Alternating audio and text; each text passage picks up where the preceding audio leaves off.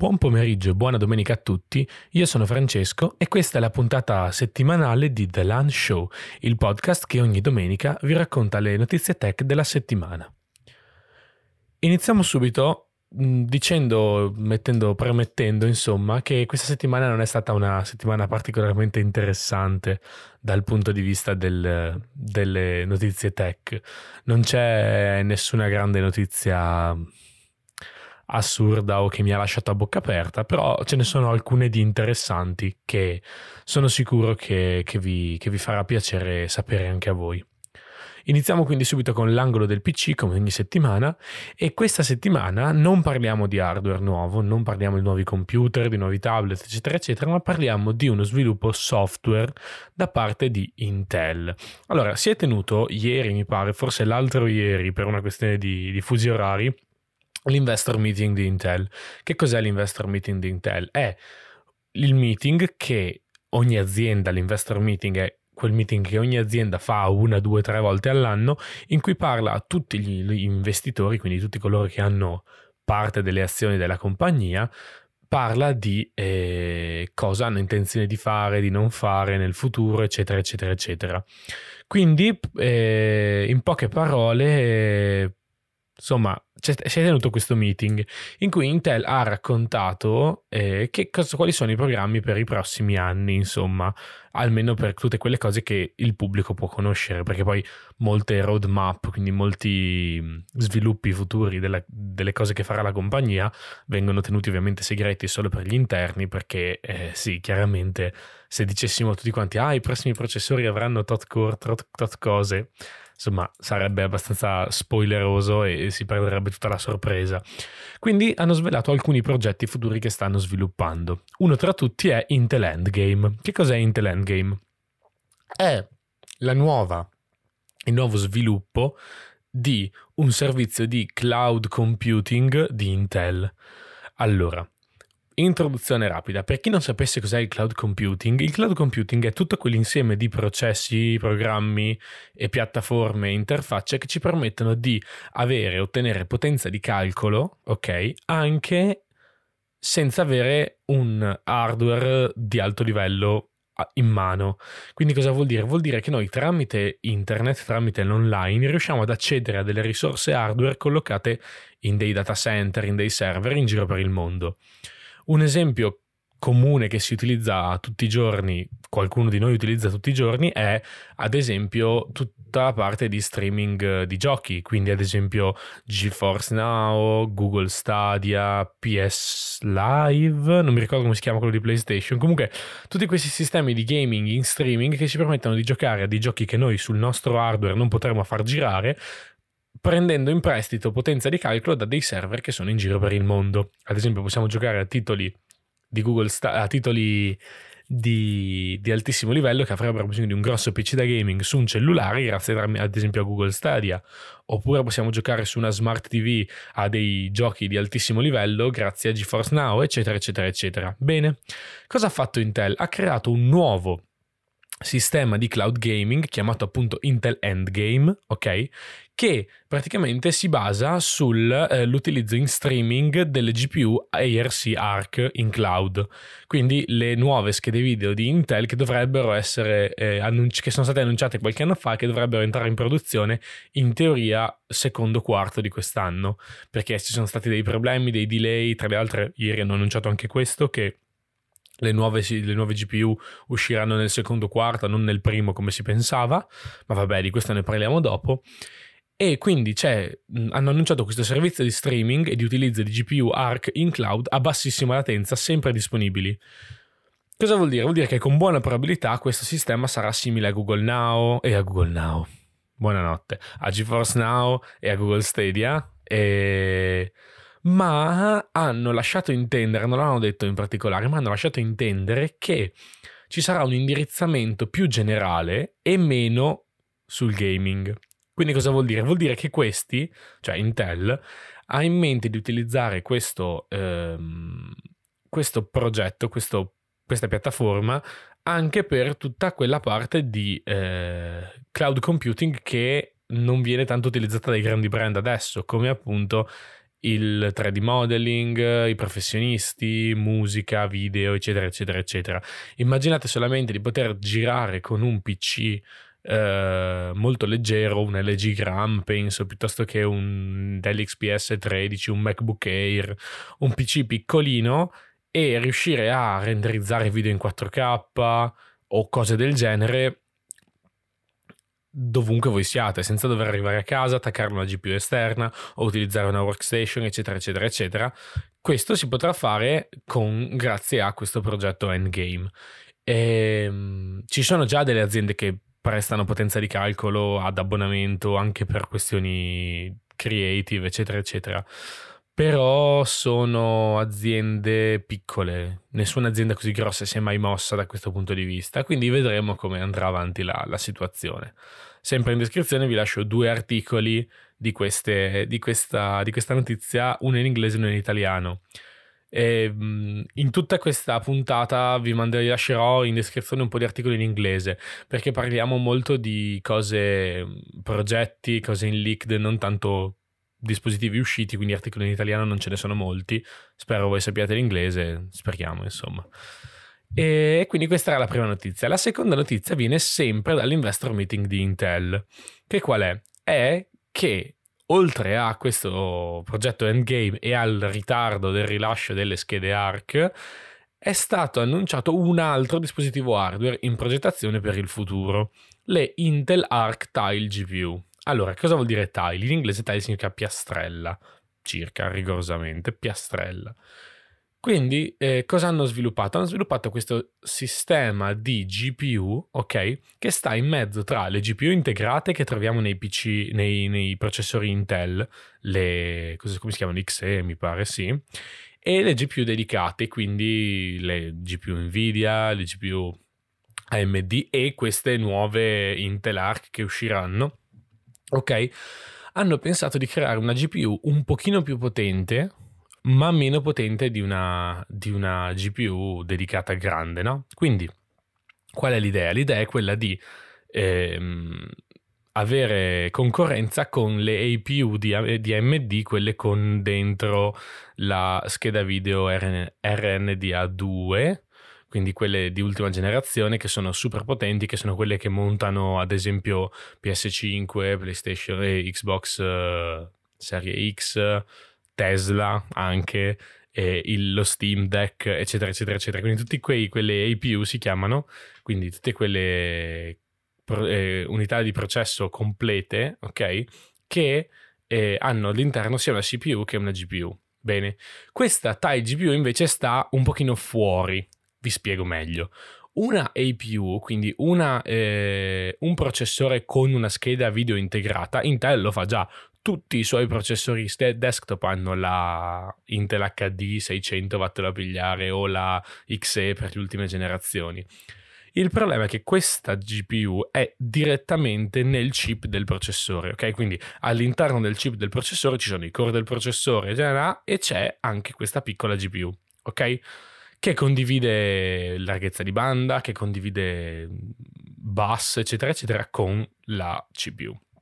Queste tile invece sono pensate per essere messe sì sullo stesso chip del processore, quindi fisicamente nello stesso pezzo di silicio, ok? Però in modalità stacking, cosa vuol dire? Montate sopra o sotto, insomma, non so come ne verranno fuori dal punto di vista ingegneristico quelli di Intel, però sono eh, montate non a pari passo con il, con il, processore ma sopra o sotto, quindi sono hardware completamente dedicato, ok? Montato fisicamente nello stesso posto, è come un panino, ok? Cioè c'è il pane e c'è il formaggio e c'è il prosciutto, ok? Mentre le GPU integrate hanno il pane, che è il pezzo di la scheda in cui è montato, e il prosciutto e il formaggio uno in parte all'altro, ok? Queste sono normali, hanno il pane, il prosciutto e il formaggio una sopra l'altra, per farci capire, ok? Proprio fisicamente fatte così.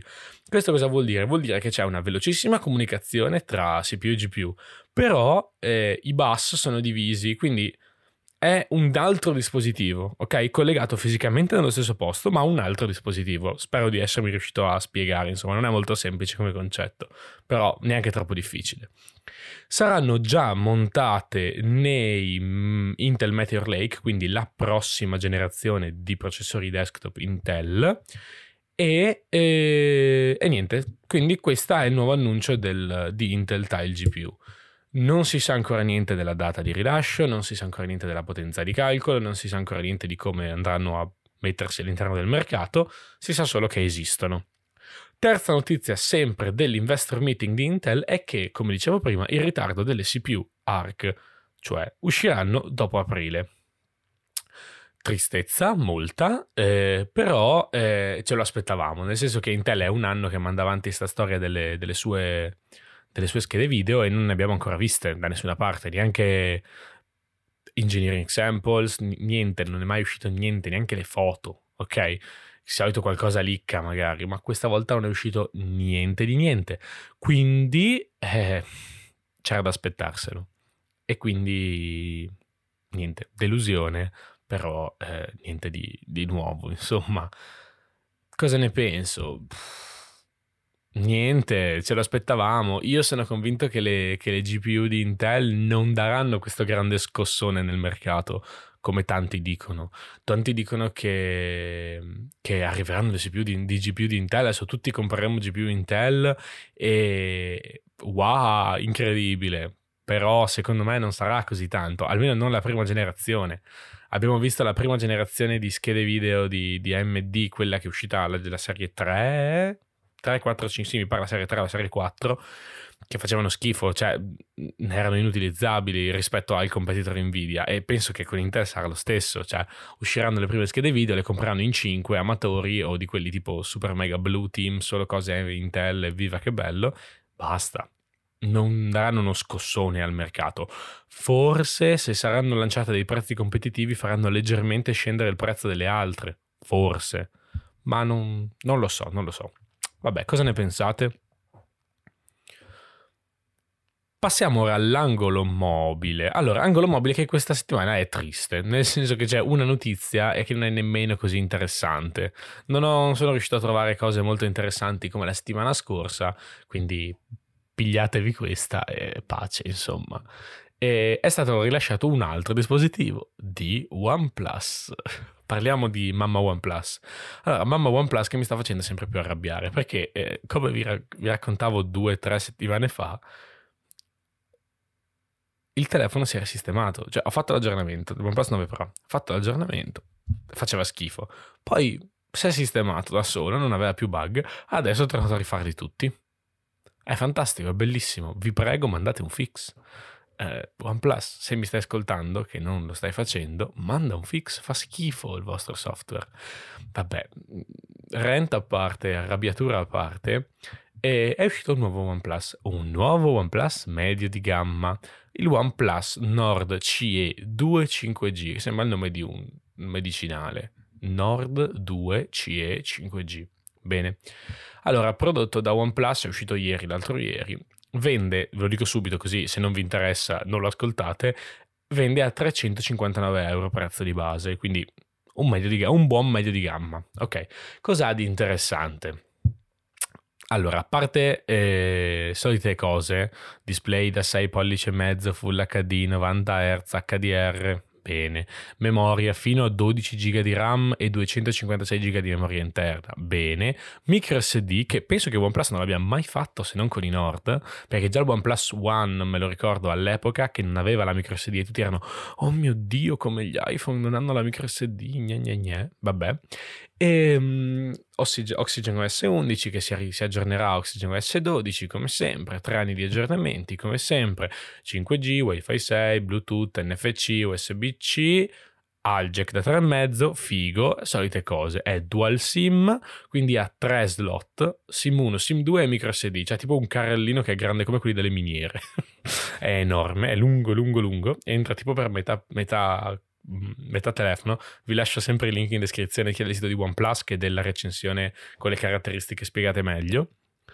E fotocamere anteriore da 16 megapixel, posteriore da 64, la principale, da 8 la grandangolare, da 2 la macro, bene, ha la feature di dual view video come gli altri OnePlus con l'Oxygen S11, quindi puoi fare il video tipo sia davanti che dietro su due schermate, ok? Ha tutte le cose di intelligenza artificiale, Nightscape, modalità ritratto, registrazione video con, vabbè, solite cose, feature di computational photography, batteria da 4500 mAh con ricarica rapida 65 watt, quindi si carica in mezz'ora più o meno, 8 sensori di temperatura e circuito integrato di ricarica indipendente per il monitoraggio in tempo reale delle termiche all'interno dello smartphone durante la ricarica.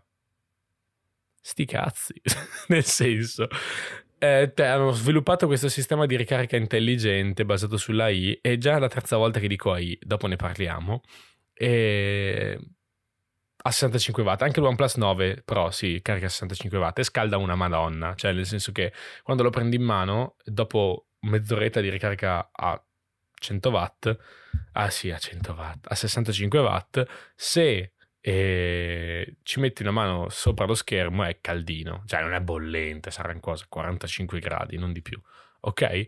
Quindi magari se questo sensore di temperatura migliora le, le, le performance uh, potrebbe essere una cosa intelligente, anche perché il OnePlus 9 Pro vendeva in pre-order con il caricabatterie wireless da 50 watt che ho qua, aspettate che lo prendo, eccolo qua, che praticamente eh, è un caricabatterie wireless da 50 watt e c'ha una ventola, letteralmente una ventola per raffreddare la superficie di contatto tra il telefono e la, l'induttore, no? la, la piastrina, ok? Figo. Eh, perché scaldava un botto, quindi insomma molto bene. Eh, perché stavamo parlando di AI? Perché ho parlato così tanto di AI? Perché non vi ho detto che SOC monta, che processore monta? Monta un MediaTek Dimensity 900. Chi è MediaTek? MediaTek è quella che fa tutti i processori dei cinesotti, tutti i processori dei dispositivi di fascia bassa e media americani no, ma forse cinesi sì. Quindi è un'azienda che forse non si conosce tanto, ma che produce un sacco di, di, chip e al contrario di tante altre aziende li produce loro, cioè li producono proprio loro, ok? Li, li fanno loro. E come Intel ad esempio, non come AMD che magari si basa su processi di produzione di altre aziende, ma tipo anche Intel e Qualcomm fanno loro i loro processori, ok?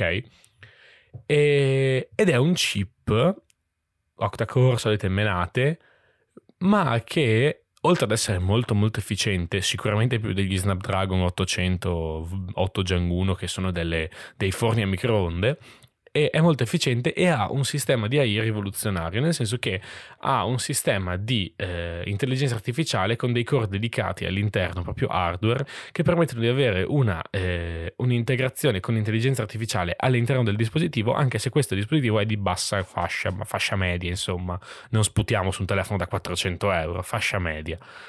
E, ehm, quindi punta tutto quanto sull'intelligenza artificiale e voi direte, sì, si sente parlare di AI qua, di AI là, di AI su, di AI, di AI giù, si sente parlare di intelligenza artificiale ovunque, ma quindi cosa cambia?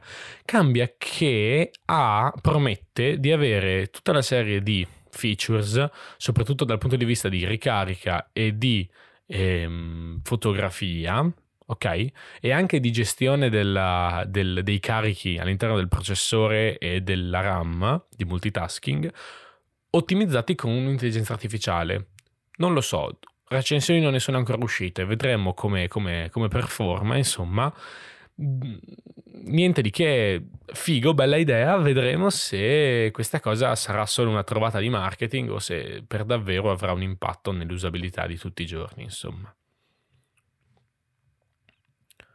Concludiamo ora eh, con, il, con l'angolo audio-video perché ieri sera, guardando le notizie, ho trovato che è uscita una serie di leaks della Panasonic Lumix GH6. Allora, per chi non è avvezzo al, all'ambiente audio-video, all'ambiente video in questo in particolare, Panasonic è una delle poche aziende che produce Mm, macchine fotografiche e macchine, videocamere, ok? Di livello abbastanza buono e alto per essere certificate da Netflix. Mi spiego meglio. Netflix, quando fai un film, una serie per Netflix, ok, ti obbliga a utilizzare per tipo il 90%, l'80% della serie delle telecamere approvate da loro perché hanno determinate caratteristiche che adesso non vi sto a spiegare, sono cose molto tecniche. L'unica azienda che produce macchine piccole, cioè macchine consumer, macchine che non costano 50, 10, 20, 30 mila euro, quindi che può comprare chiunque, eh, macchine così approvate da Netflix, è Panasonic. Perché, ad esempio, se faccio un esempio, le altre aziende sono Blackmagic che fa le Ursa, che sono macchine enormi da 10-11 mila euro, Sony, ma non le Sony, quelle che usiamo tutti, le A7, le serie 6000, neanche le FX3, solo quelle grosse, l'FX6, la Venice, eccetera, eccetera. E, ehm, e altre aziende grandi come Harry, Red, eccetera, eccetera, eccetera Panasonic invece fa due, due, due, macchine fotografiche Netflix approved. Una è la S1H, che è una mirrorless full frame, e l'altra è la BGH1, che è una box camera piccolina, sensore piccolino, micro 4 terzi, molto compatta, ok? Macchina da, palesemente da drone, o da riggare tantissimo o da drone, ok? E che sono macchine comprabili, nel senso che la S1H costa 3.500 euro circa e la BGH1 costa 2.000, 1.900, 1.800, insomma dipende dove la, dove la cercate. Quindi sono macchine comprabili, non costano tanto e potreste, gira- potreste girarvi un, una serie di Netflix, se siete pazzi. E se Netflix vi, vi, dà il cash, insomma. No, a parte gli scherzi, la Panasonic Lumix GH5 è eh, stata, ed è, per, è stata per anni la migliore, non lo so, la migliore forse un parolone, ma una delle più apprezzate videocamere a, di medio budget, insomma non troppo costose, che ehm, per girare video, insomma.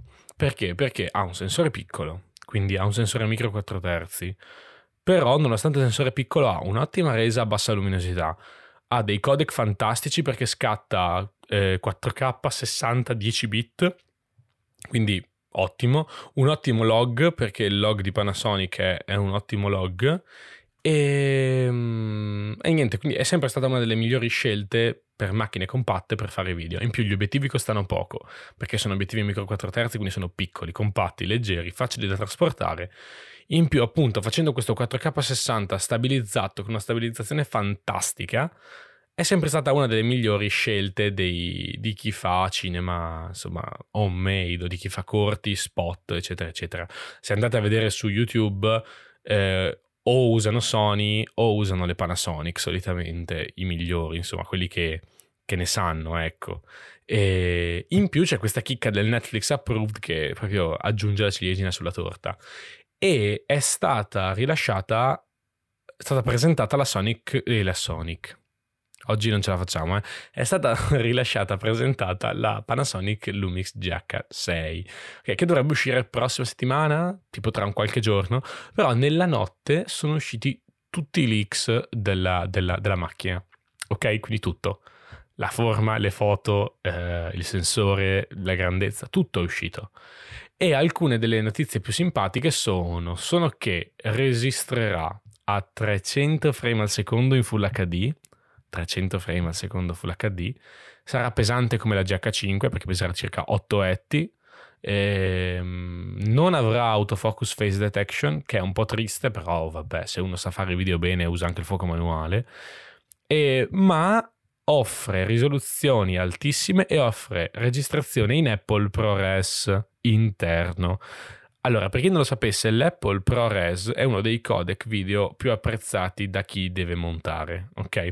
Perché? Perché garantisce una qualità video pazzesca, pesa un botto, eh? cioè pesa tipo giga e giga per un paio di minuti di video, ma offre ProRes, penso 422 10 bit a questo punto, non lo so, devo andare a vedere nelle impostazioni, sì, 422 10 bit, eccolo qua, e 800 megabit al secondo ok? 4K 60 422 10 bit ProRes a 800 megabit al secondo, ok? Sti cazzi. Per chi non ne capisce è tanta tanta roba, ok? Tanta tanta tanta tanta tanta tanta tanta tanta tanta roba.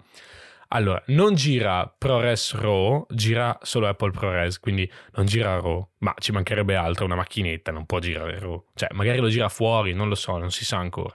Però, cavolo, ok? Solito sensore da 25 megapixel, 13 stop di range dinamico che ci stanno e cosa che mi interessava molto, la stabilizzazione è a 7 stop, quindi il, la stabilizzazione meccanica del sensore è a 7 stop tanta roba, quindi stabilizza bene come, come l'ultima, come la GH5.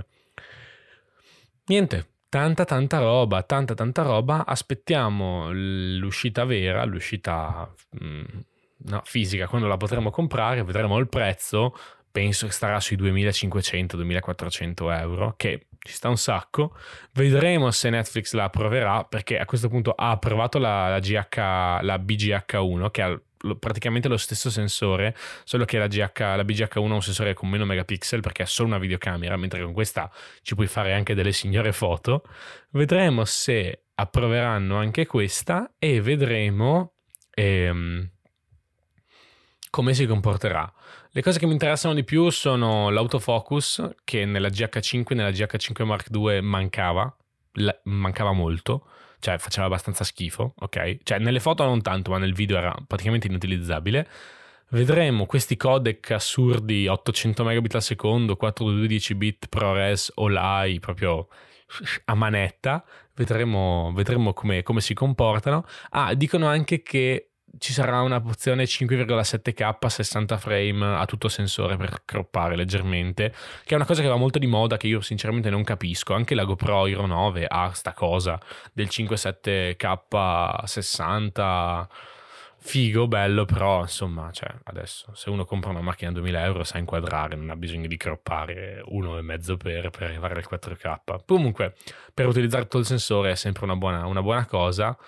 E Niente, tutto qui interessante, vedremo come, come, si comporta e vedremo come va l'autofocus soprattutto, perché qui ci dice che c'è il tracking, c'è l'area, meno 4 EV, meno 18 EV, ok, figo, vedremo come funziona bene, cioè se funziona davvero bene. E, e niente, queste erano tutte le notizie di, di questa settimana. Noi ci vediamo come sempre prossima settimana. Mi raccomando, tutte le cose che abbiamo detto oggi sono in descrizione insieme ai miei social. Seguitemi sui social e noi ci vediamo la settimana prossima, domenica prossima come sempre al pomeriggio, per il nuovo episodio di The Land Show. Ciao!